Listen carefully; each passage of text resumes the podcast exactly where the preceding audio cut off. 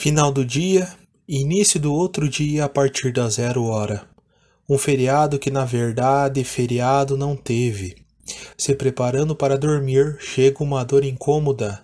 Você levanta, vai até a cozinha, toma um remédio para a dor e volta a dormir.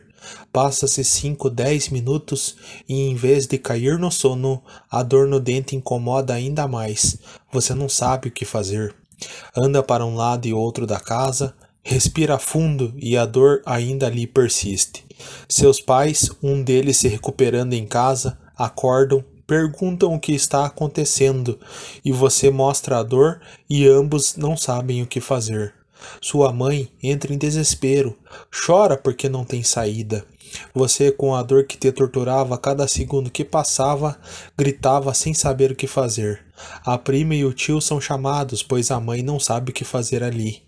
Eles correm em meia madrugada para casa assustados, e ali o susto é curado em saber que o pai não morreu. Após isso, a corrida contra o tempo para uma tentativa de melhora. Você vai na farmácia 24 horas e toma um remédio forte e lá foi dormir.